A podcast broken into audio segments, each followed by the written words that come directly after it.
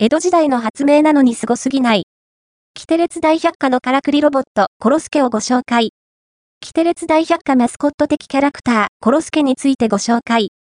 キテレツの発明品、コロスケの材料って?藤子 F 不二雄原作のキテレツ大百科に登場するロボットのキャラクター、コロスケ。アニメのエンディング曲で、有名な初めてのチューは、キテレツ大百科を見たことがなくても知っているのではないでしょうか。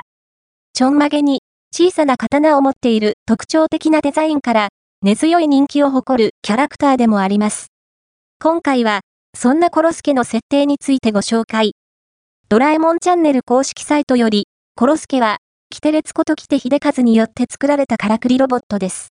頭、手にはゴムまり、体には風呂桶、腕は、掃除機のホースなど、かなり身近なもので制作されているよう。そんな小さくて可愛いコロスケの身長は、ちょんまげの先まで入れても約50センチメートル。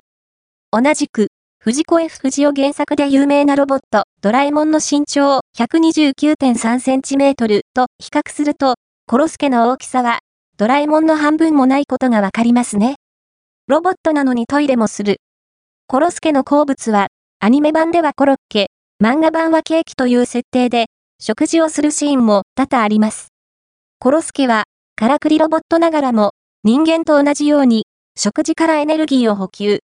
同じく、食事からエネルギー補給をするドラえもんは、食べたものを、体内でエネルギーに変換しているよう。では、一体、コロスケは、どのような仕組みでエネルギーを生み出しているのでしょうか。22世紀生まれのドラえもんに対して、コロスケは、江戸時代に発明されたロボット。そのため同じ仕組みではないと考えられますが、どちらにせよ、面白いからくりが内蔵されて、いそうでワクワクしますね。小さな武士のような見た目で可愛らしいコロスケですが、その体には、まだまだ謎が隠されていますね。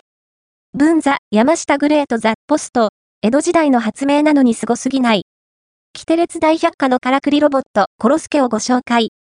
ファースト、アピアード、ON、日刊ビビビ。